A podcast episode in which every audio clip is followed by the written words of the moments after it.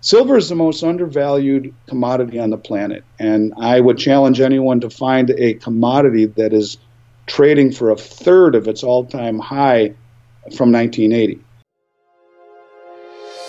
Welcome to Proven and Probable, where we deliver mining insights and bullion sales in the form of physical delivery, offshore depositories, and private blockchain distributed ledger technology. Welcome to Proven and Probable. I'm your host, Maurice Jackson. Today, we will discuss the merits of owning government minted coins versus private minted coins. Joining us for a conversation is Andy Schectman, the president of Miles Franklin Precious Metals Investments. Mr. Schectman, welcome to the show, sir. Thank you, Maurice. It's always a pleasure to be back with you. Glad to have you on the program to discuss an important topic for precious metals investors and, in particular, silver investors. But before we begin, sir, for first time listeners, please introduce Miles Franklin Precious Metals Investments and the merits of becoming a client. Well, Maurice, thank you for the introduction. Um, uh, Miles Franklin uh, is celebrating its 30th year in business this year, since 1989. Uh, we've eclipsed six billion dollars in, in transactions, Maurice, and we've never had a customer complaint ever. Um, we have never had a regulatory complaint. We maintain an A plus rating with the Better Business Bureau. We're one of less than 30 companies ever approved by the United States Mint as an authorized reseller. We have all sorts of exclusives in the storage space and just a great reputation, but really that doesn't mean very much to the state of Minnesota uh, the state of Minnesota is the only state in the United States, Maurice, as you know, to license and bond uh, participants in the industry. Uh, so we are fully licensed, bonded, and background checked every single year, yourself included, myself included, and every employee at Miles Franklin has to be background checked and bonded. And uh, what that really means, above all else, in a federally non regulated industry, is that the the safety of the transaction is unparalleled, and uh, the bonding alone has made over 95% of the industry boycott the state of Minnesota. It's um, from the ownership of a company, the bonding alone is enough to make them say, I'll work in the other 49 states. So we're very proud of our reputation in and of itself. Uh, the accreditation by the state of Minnesota makes doing business with us and with Maurice uh, as safe of a transaction as possible in this industry.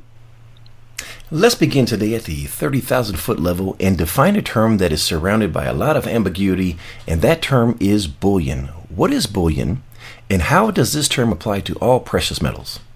Well, really, bullion is, is anything from a, a bar or a round to a government issued coin. Uh, bullion is a form of precious metals where the majority of the value is in the content of the metal versus numismatics, where the majority of the cost typically is in things associated with age and scarcity and rarity.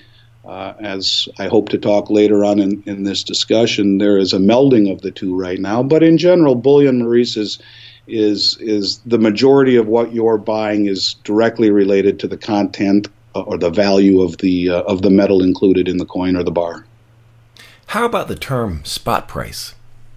Spot price is the uh, price that the metal is trading at 24 hours a day around the globe, changing every single second. It's uh, just like watching a ticker on the Dow Jones Industrial Average, similar, or, or the price of a barrel of oil.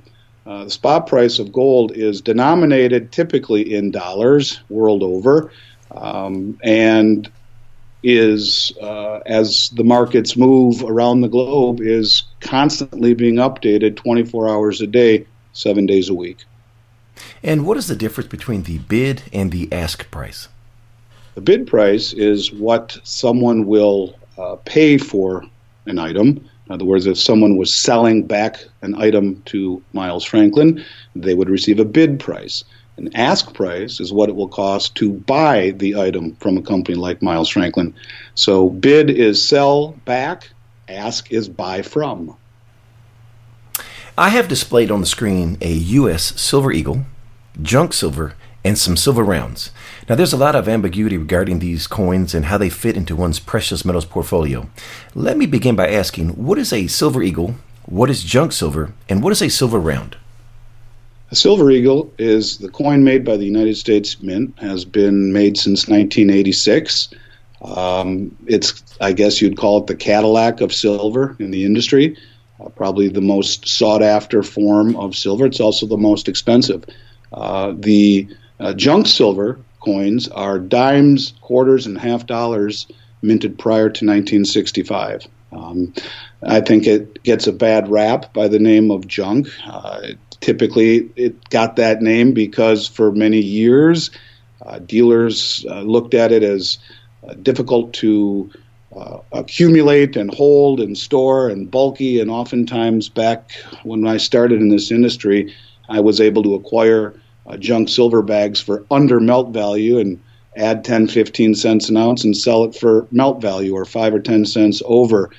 I happen to think that the dimes and quarters and half dollars, otherwise known as junk silver or 90% silver by weight, is probably the best value, penny for penny, uh, in silver right now. And uh, I've seen premiums in excess of four and a half, five dollars an ounce on junk silver, and it really wasn't anything even remotely close to junk at that point. And in fact, there was a time in 2007, 8, and 9 when the perceived threat of confiscation from President Obama grew, and premiums on, on these coins were higher than that of silver Canadian maple leafs or Australian kangaroos. And so I like them because they haven't, there hasn't been silver in our dimes and quarters since 1964. That was the last year that we saw it. Uh, from 65 to 69, they made 40% silver Kennedys, but I really don't count those. So pre 65 dimes, quarters, and half dollars, which can't be reproduced, to me, is really the best value because A, it's the least expensive route right now, and B, it can't be reproduced. C, it's the most flexible way of owning it in terms of a divisional uh, or fractional uh, form offers great utility. And if things were ever to really get bad, I could see premiums on junk silver go parabolic. Uh, as far as one ounce rounds, Maurice, those are just one ounce coins that look very much like a silver eagle or a gold buffalo or a St. Gaudens or whatever the design on that particular round is, but it's not made by a government. So it doesn't have a legal tender face value.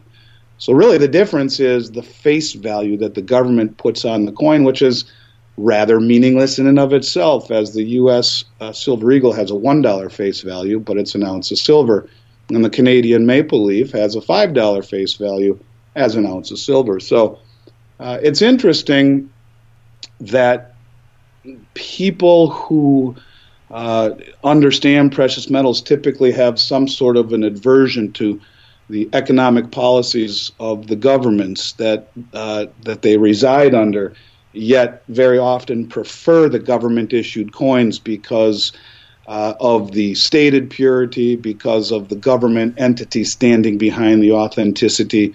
The bottom line is, as long as you're doing business from a reputable company, uh, it doesn't matter what design is on the coin, whether it's a pre 65 dime or a a, a silver buffalo round made from a private refiner, or an American Eagle. The most important thing, and in the end, is it's the number of ounces that matter.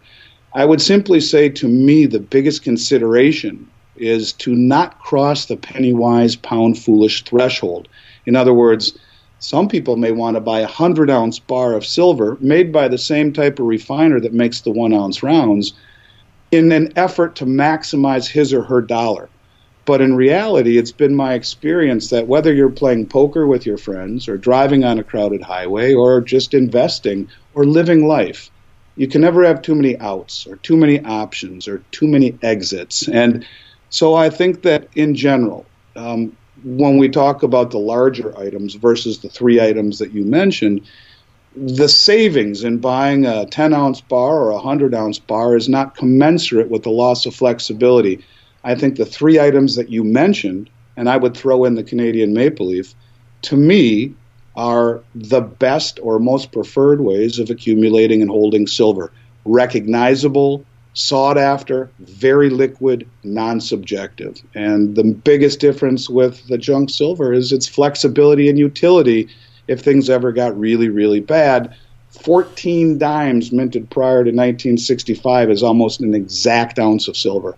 So when you talk about the ability to trade or barter with, uh, I've heard lots of stories in 1979 with the oil embargo and inflation running uh, up towards 17% uh, or interest rates and inflation going through the roof.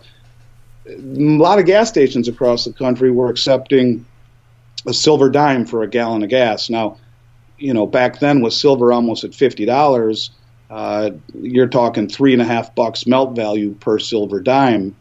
The gas stations were getting a good deal, but the moral of the story is when the currency in which uh, you transact is inflating and becoming less desirable, the the allure of having something very flexible in the form of junk silver to me is is is intriguing and the fact that it can't be reproduced offers potential, premium potential, that you won't find in any of the other items that we've mentioned.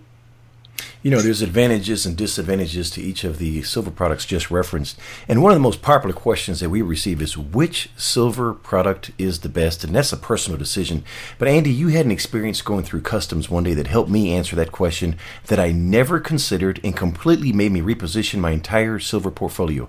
Would you mind sharing your experience with us? Yeah, sure. So, you know, it's interesting. I've been telling people for a long time that uh, it's the legal tender face value that matters as you're traveling. Um, and really, it's important to note too, Maurice, you need to know where you're traveling to. And I, I wouldn't recommend this type of uh, of, uh, of a deal south of the border, but in and out of Canada, in and out of Western Europe, in and out of Australia, New Zealand, or back into the United States, this is uh, is real and it's legal.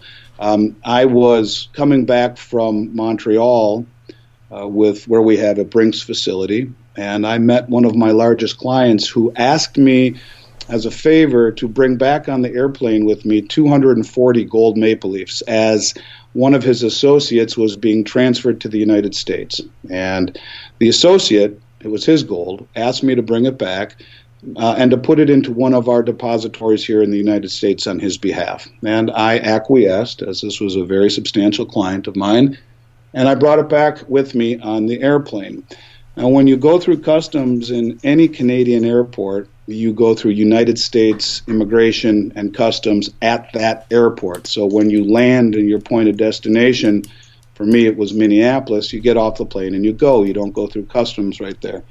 So in any case, when I got up to the uh, the window, uh, I have a, a global entry uh, card, which means I've met with Homeland Security and they vetted me and, and gave me that card, so they know who I am to a degree. Uh, I don't know if it shows that I own a precious metals company when I go through the line, but nonetheless, when I got up to the window, the gentleman asked me what I had because 240 times 50, the face value of a Canadian maple leaf is $12,000. And as you know, Maurice, on the customs form, it says, Are you carrying over $10,000? I wrote that I did, and I, I said yes. That, that's the only answer. And when you get up to the window, they ask you, What do you have uh, as per that declaration? And I said, I have 240 gold maple leaves. They're $50 face value coins. I'm declaring $12,000. And the gentleman wearing United States Homeland Security garb said, Well, that's beyond my pay grade. You're going to need to go to further screening. And he shut the light off of his booth and walked out from behind and escorted me down a 45 degree ramp into the basement of the Montreal airport uh, in a room roughly the size of a small auditorium that was 100% mirrors and stainless steel. He said to me, Sit down, don't touch your bags, someone will be with you shortly. I sat in that room alone for almost 45 minutes. And you could feel them, whoever them was, looking at me through the mirrors, waiting for me to shove coins down my pants or whatever it was I was they thought I might do. And when the Department of Homeland Security supervisor finally appeared from outside of one of these mirrors, or inside of one of these mirrors rather, he asked me what I had, and I said to him, just as I told your associate, sir, I have 241 ounce gold maple leafs. I'm declaring $12,000. And I showed him a coin. I said, see, it's a $50 coin. And he said to me, Mr. Schectman, I am inclined to believe you, but I need to ask you a few questions. He said, How much is the price of gold today? And this was a couple years ago, Maurice, and I, I told him gold's $1,200. And he did the math in his head and he said, Well, isn't that nearly $300,000? I said, Yes, sir, it is. I said, But listen, you could take this coin out into the lobby of the airport where there's a Tim Hortons. You could get a donut and a cup of coffee. And now, wouldn't be the smartest thing you ever did, but they would have to take it and accept it as legal tender. This is a $50 face value coin produced by the Royal Canadian Mint. It's legal tender. So he says to me, Well, I'm inclined to believe you, sir, but I'm going to borrow your coin and I'm going to do a little research. In the meantime, you fill out this FinCEN form. I'll be back in a few minutes. And he disappeared behind one of the mirrors again. Now, this FinCEN form is a form you never want to see, and the acronym is something to the extent of Financial Enforcement Network Criminal Investigation, something to that degree. And the form is very invasive uh, and and something that you know is going on a desk where you don't ever want your Social Security on that desk. And I, I was I was a little reticent at that point because this wasn't even my stuff. But anyways, I had no choice, and this far down the rabbit hole, so I had to fill it out. It's a two-page form, and um, I filled it out. And the gentleman came back and he said, "I'll be darned, you're right. It is legal tender. Here's your coin back." he said, Let me see the FinCEN form. And I handed it to him. He says, Oh, wait a second. I almost forgot. How much money do you have on you? And um, I opened up my wallet and I said, I have $37 and a $5 Canadian bill. And he said, Do you have any other money you want to tell me about, Mr. Schectman? And I said, No, I don't. He says, Are you sure? And I said, Geez, I, I might have some change in the bottom of my backpack. I think a bead of sweat dripped down my my temple because I'm thinking, do I have something that I don't know about? Did I do I have some coins or some money in my bag? I, I didn't know. I said, no, I have nothing. Honestly, I don't. He says, okay, you're free to go. And he tears up the FinCEN form. And I said to him, listen, I, I, don't mean to look a gift horse in the mouth. I said, I, have been sitting here for an hour, um, and now you're letting me leave without declaration. Can you please explain? He says, I had a feeling you'd ask me that question. And he says, You're entering the United States with 37 US dollars, a $5 Canadian bill, and some change in your backpack. Is that correct? I said, Yes, sir. That's to the best of my knowledge, that is correct. He says, You're also entering the United States with $12,000 Canadian legal tender in the form of 240 Canadian Maple Leafs, $50 face value. Is that correct? Yes, sir. He said, Well, that exchange rate puts those at $9,400 and change. You're under the $10,000 threshold. You're free to go. And he let me leave. He let me leave without any declaration whatsoever. And um, well, that was the second time I've done that. I did something similar to that in um, in Vancouver the year before to test out what I've always told people. The bottom line is simply this: if you are going somewhere where you're not concerned about the customs. Uh, when you're traveling with legal tender gold and legal tender silver, it is the face value of said coins that customs will record. Now, if I were going through with Krugerrands or one ounce bars, that is a no no. Krugerrands have no face value. One ounce bars are just an ounce of gold. And the minute you get over $10,000 in, in value, in bullion value, you would have to declare it. So, um, you know, I, I, guess the bottom line here is that the face value does matter as it pertains to, to travel. One interesting side note I, have always often wondered what the IRS would say when we talk about, I think it's a $14, $14,000 gift exclusion uh, that uh, each parent can give to to a child. And I, I, wonder what they would say about you know a U.S. Eagle is a fifty dollar coin too, giving 280 gold eagles to your child as a fourteen thousand dollar gift exclusion. I don't know what they would say about that, but it's interesting when one hand of the government looks at it as legal tender, and you wonder what the other side of the government feels about it if you were to challenge it. But nonetheless, I've had great experiences traveling across the border, Maurice, with legal tender gold as the face value and nothing else. What a compelling story. I remember when you shared that with me, and I, and I alluded to it earlier, how it changed my silver portfolio. I don't know if you recall uh, when you shared that with me, but I immediately got rid of all of my rounds and my 100 ounce bars, and I immediately got uh, Eagles. Mm-hmm. I think uh, that was a, very prudent move, and I, I, appreciate you sharing that with our audience members because a lot of us aren't aware of that if we don't travel outside the United States and or we don't have our bullion with us, and if we did, the advantages of having one versus the other. Um, switching gears here, From a price perspective, as you alluded to it earlier, using ratios, uh, what are you sharing with your clients right now to purchase and why? Well, uh, I'd like to say on one hand I was wrong, and on the other hand, I think I'm going to be right. I was wrong, at least so far, in saying to people the ratio between platinum and palladium was so far out of whack they should ch- trade their palladium to platinum. I look at the palladium market and the silver market and see great similarities. Um, the palladium market has gotten so strong based upon lack of supply and huge institutional demand in the form of catalytics that the traders have stopped trading it. The commercial banks have stopped manipulating it. And what you see in the palladium market is a glimpse of what a real free market looks like. You know, Chris Powell often says there are, uh, the, the chairman of GATA often says there are no free markets, just manipulations, and I tend to agree with him. But palladium to me seems like a, a glimpse of what a free market looks like, where demand overwhelms supply and the price goes parabolic. The silver price uh, and the ratio between silver and gold is ridiculously out of whack. As much as it's been in a hundred plus years, only a few times in the last hundred years have we seen anything near this. Nearly ninety to one. That is absolutely crazy. And as the I use the same the same phrase all the time. It's like four feet of snow in the Florida Keys. It's it's really unbelievable. When you talk to the mining guys, um, you know, that like Keith Neumeyer has, has said in public that what he sees coming out of the ground is closer to nine to one. Silver is found in the earth in a form called epithermal, close to the surface, and so the big deposits were found many years ago. Most of what is is is mined nowadays is byproduct mining from other metals, and so much of the silver that is used in industry and has been used for so many years is gone forever, never to be recaptured. It, it's in motherboards in landfills. It's it's uh, the ratio of the uh, of 16 to 1 that we saw forever. Uh, the ratio of uh, 90 to 1 that we see right now is not right.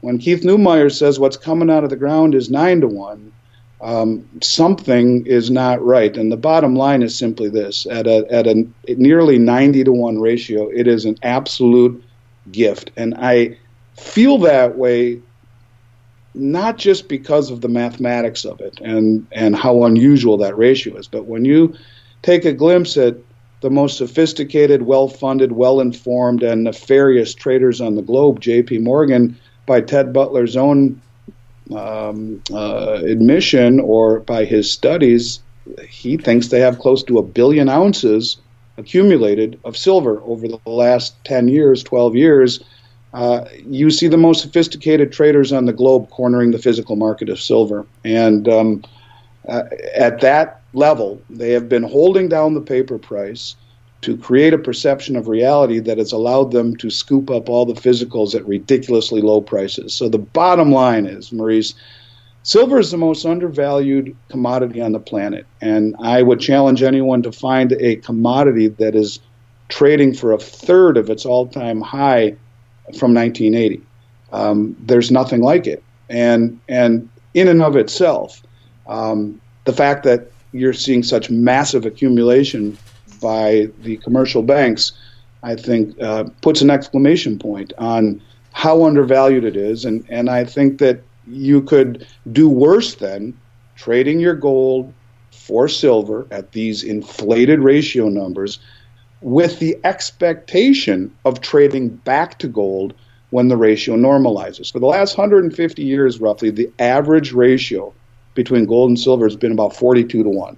So we are past double. The last time we saw a ratio about 80 to 1 was 2010. And one year later, in 2011, you had $50 silver and, and uh, one, uh, $2,000 gold, 40 to 1. So the, the idea to me, if someone wanted to capitalize on these ratios, is not to move everything into silver because it's so undervalued or because JP Morgan is cornering the market of physical. It's to do so realizing that the ratio or mathematical historical averages and ratios are there for a reason. And uh, the further away you get from those long term established averages, the greater the magneticism that pulls you back. Now, I was wrong with palladium. Palladium got way ahead of, I think, what anyone thought it would do, and the traders gave up on it. I think you could see that with silver too. Huge, huge supply demand um, imbalances. And so I think you could see a point where silver starts to move so fast that the commercial banks get on the long side of it and let it run instead of trying to hold it back. And, and the potential for silver, I think, is parabolic. Now, if someone does trade their gold for silver, I would do it with the intention, however, of doubling the amount of gold I started with just when the ratio comes back to its mean, to its average. You could trade 10 ounces of gold right now at 90 to 1 and uh, into silver. And when silver falls or the ratio falls back to the 45 or 42 to 1 area, switch back to gold and double what you started with without paying a penny. That's the idea. But I will simply say this that logic and outcome sometimes are inversely correlated in this world. And palladium and platinum is a great example because for the past 18 months, I would have thought that trading pl- uh, palladium for platinum was such a great idea because the 30 years before that, uh, most of the time, palladium was one third the price of platinum. Mm-hmm. And right now, it's three times the price of platinum. So there are a lot of imbalances right now, and a, and a lot of uh, a lot of anomalies, Maurice. And the gold to silver ratio is one of them. The biggest of them all is palladium to platinum. And I guess I would just say that palladium is an example of what I think silver could be and what gold could be when the prices start to move on the upside uh, and the commercial banks give up on trying to hold them back. You will very quickly see what a free market looks like. You know, Andy, we referenced the buying opportunity before in silver, and I want to get to gold because there is one buying opportunity within gold. But within silver, if I understand correctly, is the best value proposition you see within silver junk silver? It is. I really think there's nothing that compares to it. It's the least expensive, it can't be reproduced, it's the most flexible, and it offers premium potential because of the fact that it can't be reproduced. You don't get that in rounds and in bars and to a lesser extent uh, in in uh, government issued coins. I just think that um, normally when you buy something that is as divisible as the junk silver bags are, you pay more money. Like for example, in any of the government issued gold coins, as you move down in denomination from one ounce to one half ounce to one quarter ounce to one tenth ounce, you pay a higher premium. The mint charges more. Uh, if you buy a hundred ounce bar, you pay less than if you or less than if you buy 101 ounce rounds. But here, you get the greatest form of flexibility plus a free call on, I guess numismatic premium is not the right word, but a free call on scarcity premium. Uh, whether or not happens is irrelevant. It's happened before, could happen again, but you get a free call on that, and it's the least expensive route. To me, it's by far the best choice. And speaking of numismatic gold, uh, we, we touched on that in previous interviews. What is the uh, buying opportunity before us there? Uh, the 10 and $20 gold pieces uh, in Mint State 62, 3, 4 are the best value I've seen in gold in 30 years, Maurice. Um, what is really strange is the fact that gold is at all time highs in almost 80 currencies. It's at all time highs in or real close to in Canadian dollars and Aussie dollars and the euro just last week. In most major currencies, I think with the exception of Swiss francs and the dollar, it's at all time highs. Uh, the rest of the world understands the significance of precious metals. The central banks' reclassification of gold as a tier one asset and their enormous accumulation since 2018 shows that there is a huge demand for precious metals. I mean, the price is up almost 30% since last January. But what's interesting about it is that in the United States, there are the lowest premiums across the board in gold and silver that I've seen in 30 years. Whether you're talking junk silver coins, whether you're talking gold and silver eagles, secondary market gold and silver eagles, or in this case, numismatics you can buy certified uncirculated $20 gold pieces for less than you can a gold eagle. I've never seen that in 30 years, ever. Um, and so the reason people normally say don't buy numismatics is that the premiums are too high and, and you're paying more money for uh, um, age and scarcity and, and collector premium than you are for the underlying content. Right now, for the first time in my 30 year career, uh, that's not true. In fact, there is no opportunity cost. And when we talk about a free call on numismatic premium, I know we're talking about trading gold to silver as really the ultimate value play. But for people who want gold, in my entire career, I have never seen a better value ever than in the uncirculated $20 gold pieces. They were trading in 2007, 8, and 9 with $1,000 gold, they were trading as much as 60, 70% premium above a $1,000 gold price, again, with the threat or the perceived threat of confiscation from President Obama. All I can tell you, Maurice, is that I've done this for a very long time, and this is a, they're, they're trading at price levels I never ever thought I would see. The very finest value in gold that I've ever seen in 30 years. Andy, for someone that wants to take advantage of these buying opportunities, what's the best way for them to contact you? Well, they can uh, email me directly at Andy at Miles Franklin. Of course, they can contact you, Maurice, uh, just as easily.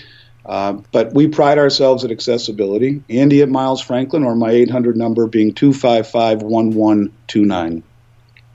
And as a reminder, I'm a proud licensed representative for Miles Franklin Precious Metals Investments, where we provide a number of options to expand your precious metals portfolio from physical delivery, offshore depositories, precious metal IRAs, and private blockchain distributed ledger technology. Call me directly at 855 505 1900. That number again is 855 505 1900, or you may email maurice at milesfranklin.com. Finally, we invite you to subscribe to Proven and Probable.com. We provide mining insights and bullion sales.